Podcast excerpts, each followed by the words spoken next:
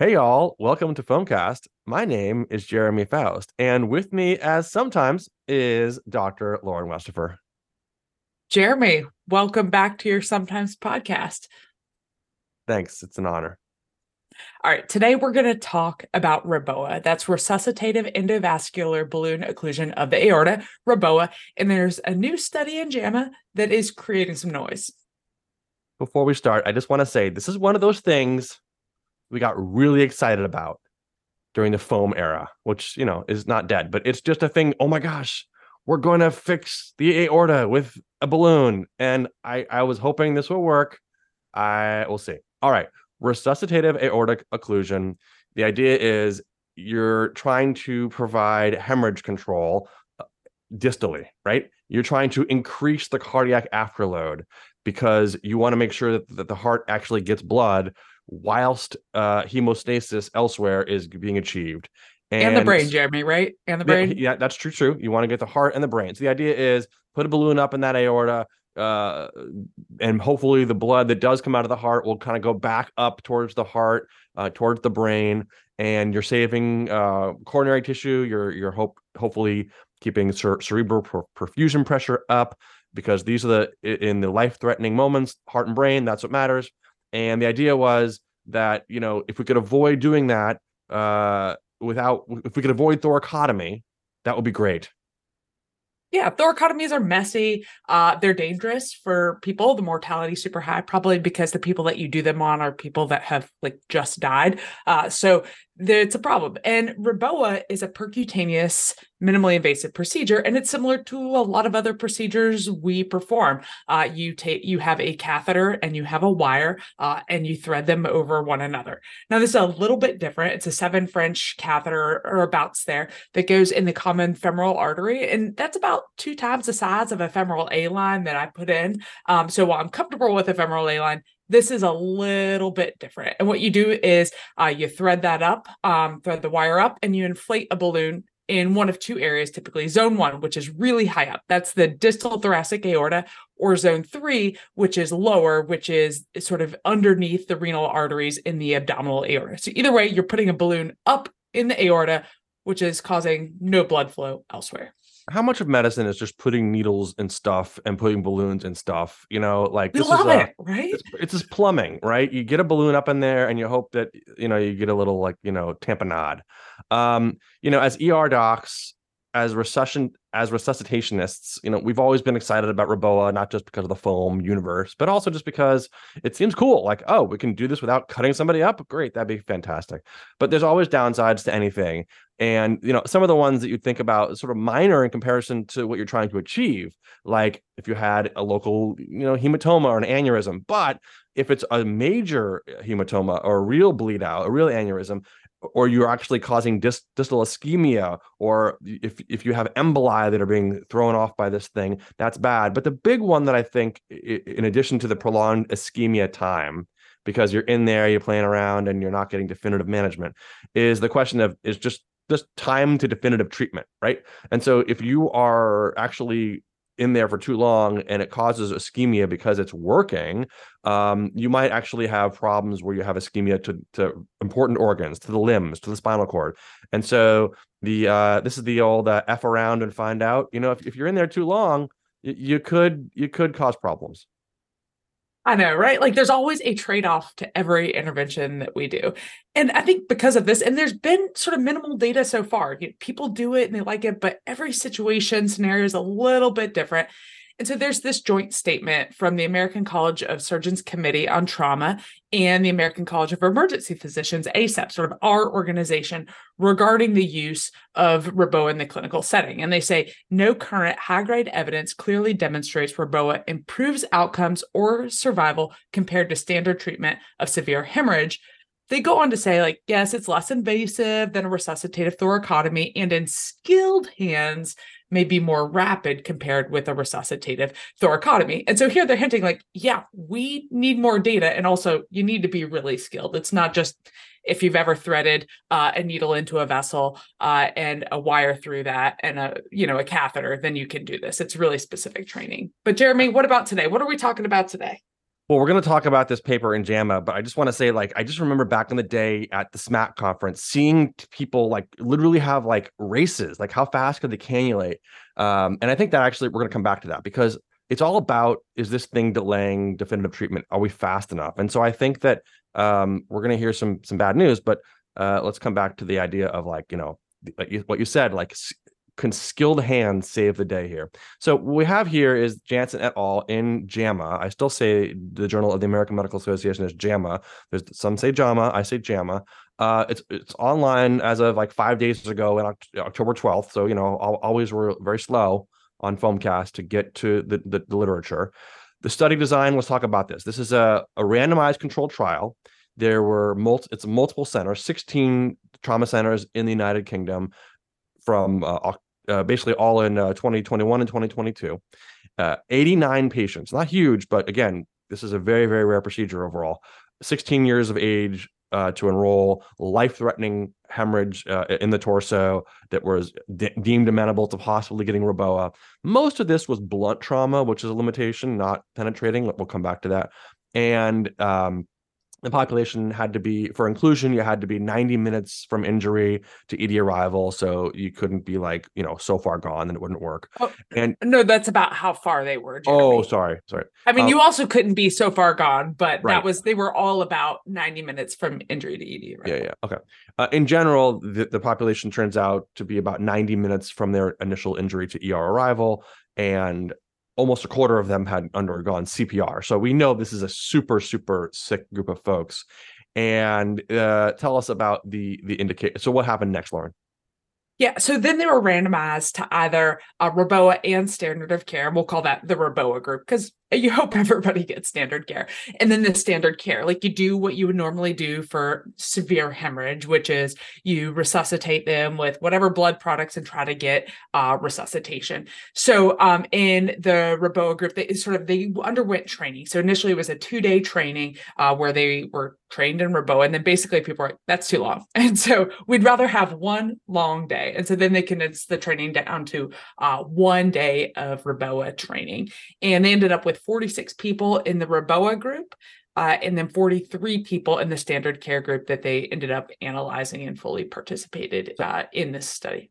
So just right there, you know, this is a study of people who don't know what they're doing. I mean, can we just say that, right? I mean, the, I, I'm sorry. The, see one, do one, teach one. That might work for like, you know, I don't know, a lack repair. Uh, this is REBOA. Like, I, I, I do hold out some hope for this procedure in skilled hands. One day of training session. Uh, and I know they did a thing where they had said, well, let's remove the first patient from every trauma center to see if that, like the first one was like the kind of the test run, and it didn't make a difference. I'm sorry.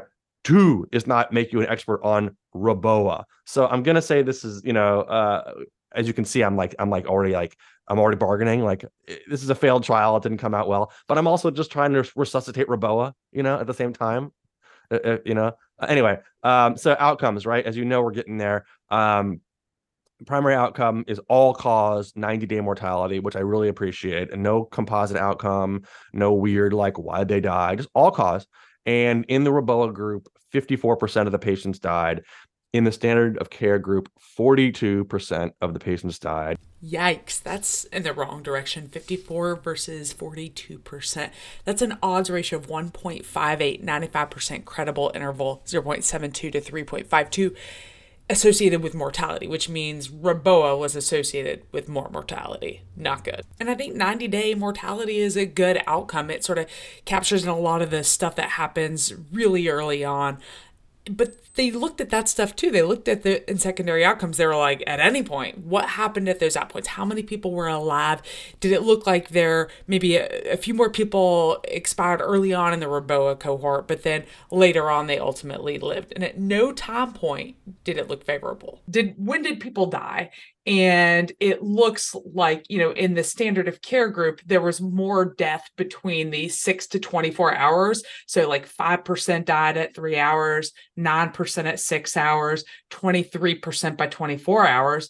But when you look at the REBOA group, like a quarter of those patients died within three hours and then not much gain at six hours and then more at twenty-four hours. Um, and so, but really there was no big difference um, at any of those intervals, uh, you know, in terms of um, looking like REBOA was favorable. It looked like, you know, it, it was associated with a little bit mortality early on, um, which you might expect. And then the other thing was, now, REBOA doesn't fix a problem. Like it might temporarily like stop the bleed, but it doesn't fix whatever's bleeding. And the whole point is you got to bridge. It's why the recommendations say, do not do this in a patient you have to transfer. You need to do it if you have somebody right there that can fix the bleed.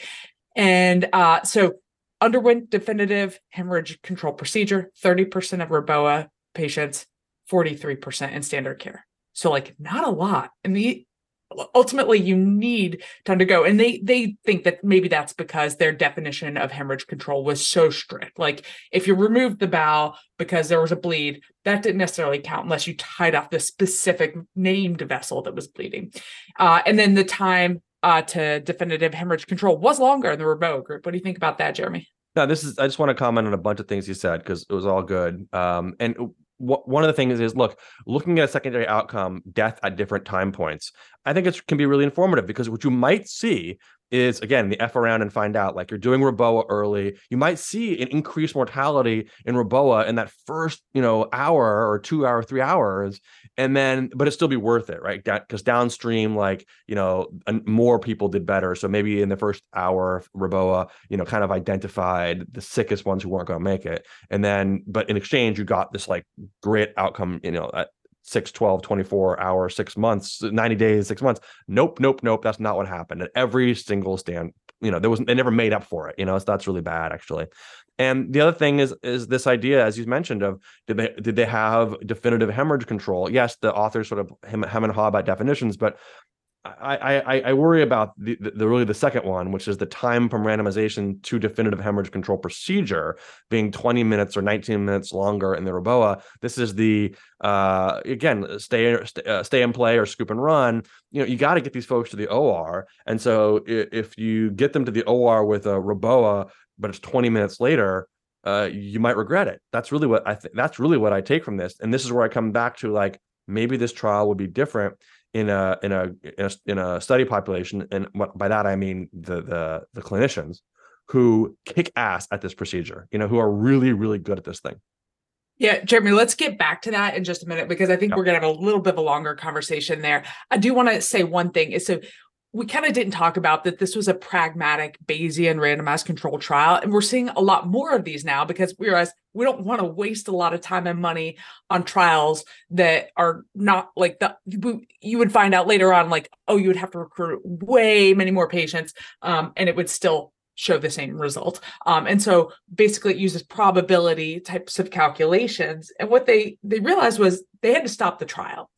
And they didn't stop the trial because things looked so good or whatever. They stopped the trial because they were worried about harm. Basically, at, you know, they, you have to convene these data safety, safety monitoring boards and do these interim analysis. And basically, it met criteria to stop for harm. So they said we were going to stop at the probability, the posterior probability of an odds ratio greater than one for mortality, which would mean that REBOA was associated uh, with mortality, was greater than one. If that's greater than ninety percent, um, then uh, we'll stop. Um, and so they ended up sort of stopping at that point. And the probability that REBOA reduces death um, by an odds ratio of uh, zero point seven seven. So a significant reduction in death was under four percent. Um, and the adjusted odds ratio ended up being one point eight, um, with a ninety-five percent credible interval that spanned one. Um, and so, you know, it, it looked like they calculated that a posterior probability of an odds ratio greater than one, that is that it would cause harm, was eighty-five percent, um, which did not look good. And so they, they sort of had to stop at that time. And so what we ended up now with is this trial that looks pretty damning for REBOA, which is something that most of us don't do on a regular basis. We may do it in our trauma bays, but we as E R docs haven't really started doing this on a routine basis, um, sort of as we thought we might have like ten years ago when we were excited, like interns, Jeremy. Um, but there's a lot of limitations here. And I think you hit on the big one that I think we look at, which yeah. is, yeah, which is, you know, I think skilled providers. And I, I want to mention one thing that we didn't talk about so far is that only forty-one percent of those who are randomized to receive REBOA actually like had the full REBOA, the full balloon inflated. Um, and in twenty-one of cases, access was just unsuccessful or patient expired first. So let's start there as we talk about things. Yeah. So limitations, right? I mean, certainly, uh, well, one limitation, you know, oh, mortality is high. It's like, well, that's not really a limitation. That just tells me this is a population that's worth studying, right? This is like, you know, you don't want to uh, to do REBOA on a group of patients, you know, who, who have paper cut, right? You want to do this on people who are about to get a thoracotomy. So that, I think that's fine. But, you know, again, the big thing I think in, in this study is, is the training and, and the idea of expertise. I mean, can you just imagine uh doing a study of I don't know cardiac bypass on pa- uh, using people who have never done it before? I mean, it's crazy. So I I think that's a very, very big thing. The the the fact that not everyone actually got REBOA, like only forty something percent, as you mentioned, um certainly that's a a limitation. I will say that if you look in the appendix here, Uh, and dig into, well, what happened to the people who actually got REBOA, the ones who actually got the balloon inflated and all that, uh, didn't help, right? It, it, there's no, like, again, like resuscitating this through like a subgroup analysis would be dicey to begin with, but it, it didn't work out either. It's like, oh, look, the odds ratio that this is bad news is still uh, such that this is not a success. It's not like, you know, like, trying to find this, oh, look, we, we did it, but we just didn't do enough of it, you know. So what I really want to know, honestly, is uh, this is going to make the foam world so happy. I want to know how this works out within a really extremely experienced REBOA cannulation team doing it in a helicopter during transport, so that, you know, no, seriously, so that you know that it's, one, being done correctly and quickly with minimal harm, right? Uh, and two, that it's during transport. And so it's not delaying the care in the E D, you know, like, and please don't tell me like they did it during transport and they took a lap around the airport and didn't land while they, while they, uh, while they were cannulating. No, no, no. Like directly to the airport, directly to the helipad. Um, so that would be, to me, uh, both limitations and future directions kind of wrapped up into one. Yeah, I mean, I think, so I think that, number one, we're really good at placing lines into vessels, and I love femoral arterial lines in the right patients, but it's different when you have a profoundly hypovolemic patient and you're trying to put in a line, like it can be very difficult, and we have ultrasound, et cetera. But I think that a lot of them failed shows that this, this is a pragmatic study. And you might think like, oh, well, maybe like E C P R, we just need centers of excellence, right? For for ECMO in the C P R setting, like maybe you just need these, these, they've done these, built these systems around these centers of excellence, except for the whole point here is that you have care right there for control. Like you don't want the balloon up. It's not a, br- you know, it's a very temporary bridge. Um, and so I think here, most of the centers that would be really good and see the volume where you need to do this should just get that patient straight away over, right? Like you support them and then you get them right over. Um, so I think thinking about like, where could this be successful and in what group and who would get the volume to maintain those skills is really, uh, really interesting. I think, you know, the other thing that, that struck me, Jeremy, was that these are like blunt trauma patients. So ninety-seven percent of them, I work in a place with, unfortunately, a high burden of penetrating trauma, but, you know, pred- predominantly gunshot wounds. Um, And so in the U K, thankfully, like they don't, they don't really have that problem quite as much. Um, so would this be different here? We don't know. A lot of those have chest wounds, which you don't do REBOA in anyways. Yeah, I don't know if it would be different. I mean, I would just say that blunt trauma and penetrating trauma have just entirely different physiology, right? I mean, not always, but there's always a, some spectrum of overlap. But but it's just, I, I don't know the answer to that. What I what I will again say is that Uh, the the idea of, does this have any kind of downside, or, or how do we, you know, save this thing? Again, you look through and you're like, oh, there it is. The standard of care group got more blood products than the REBOA group. So again, did the good things right, right? You know, yeah, and it's like you you want to focus. This is like my whole thing with like the uh, with the sepsis uh, bundles. You know, I can't go a, an episode without mentioning the sepsis bundles. It's like, you know, the problem with the sepsis bundles is that it, it gets your eye off the prize. You know, like what matters is like two things, you know, like make sure that you maintain their map in some way, uh, and early, you know, source control or antibiotics. You know, you don't need to be doing all this other stuff because it'll actually distract you from doing the things that matter. And so I, I think that's the issue is like, again, like I'm picturing these like, these like FOMED SMAC badasses, you know, the, the, the, these people who were like in there, like looking like race car drivers, like, like at a pit stop, like get it in, uh, get the balloon. We're going to cannulate in thirty-eight seconds. Like, honestly, I bet you those folks in a helicopter will make a difference. I mean, I hope so. Uh, and that's the study that I want to I want to see. Yeah, so we, we still don't have robust literature on REBOA in trauma. And we haven't had here to date, which is why no guidelines sort of robustly recommend it. How many times can I use robust in a sentence? Um, but I think we remain there. We'll have to see, but I, I don't think it's something that we should continue with sort of the fanfare that we have. We should continue to doing the standard good things in a very high quality way in which we've been doing with regards to providing trauma care. Yeah. And again, for me, it's always this humble thing of we're excited about something new. Uh, does it help? Does it not help? You want it to help. You want to get excited. Uh, you want to move the field forward. You know, we had a lot of really bad outcomes with, say, for example, uh, endovascular treatment for stroke before we found something that actually works. And so uh, it doesn't mean that this doesn't work. It just means that uh, we we need to be humble and and uh, not be over over exuberant. Uh, but that's not the same thing as saying there's no point in trying and trying to figure out which patients we can help.